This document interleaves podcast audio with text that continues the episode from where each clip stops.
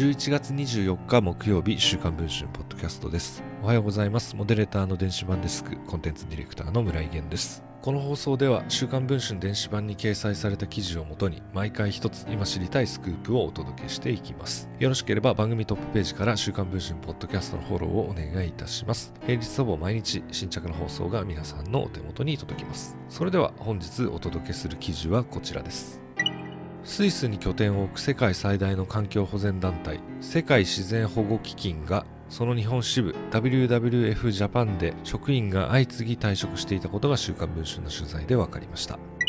WWF ジャパンは世界で16番目の WWF として設立され2021年に50周年を迎えています。生物保護脱炭素海洋プラスチックごみ問題など国内外を問わず様々な自然環境の課題に取り組む公益財団法人です。名誉総裁は秋篠宮皇嗣殿下。評議員には東大名誉教授の養老孟司氏。顧問には徳倉正和経団連会長や日枝久志フジテレビ会長などそうそうたる顔ぶれが並んでいます。一方事務局には今年6月末時点で79名の職員が在籍しています。収入の大半を占めるのがサポーターと呼ばれる個人や法人からの会費や寄付です。WWF には全世界で約500万人のサポーターがいるといいます。日本に限ると個人サポーターが約4万3000人。法人サポーターが約420社。2021年度の経常収益は約14億6940万円でしたがその8割以上を会費と寄付が占めています。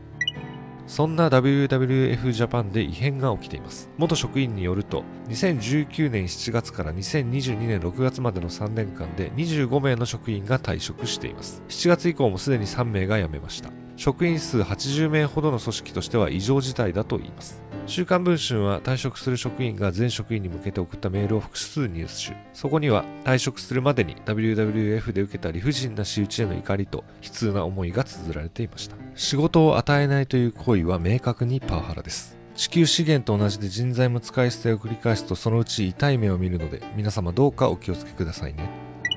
職員の大量退職について事務局に聞くと2019年から2022年までに25名が退職したことを認めた上で退職理由は千差万別ですがキャリア採用を主体にしている組織なので閉会で諸活動に従事された後にご本人のキャリアを社外に求めるケースも多くあります。人材マネジメントの改善につきましては今後も労働組合やスタッフとの対話を定期的に重ね相互に理解を深めながら継続的に取り組んでいく方針です。などと回答しました。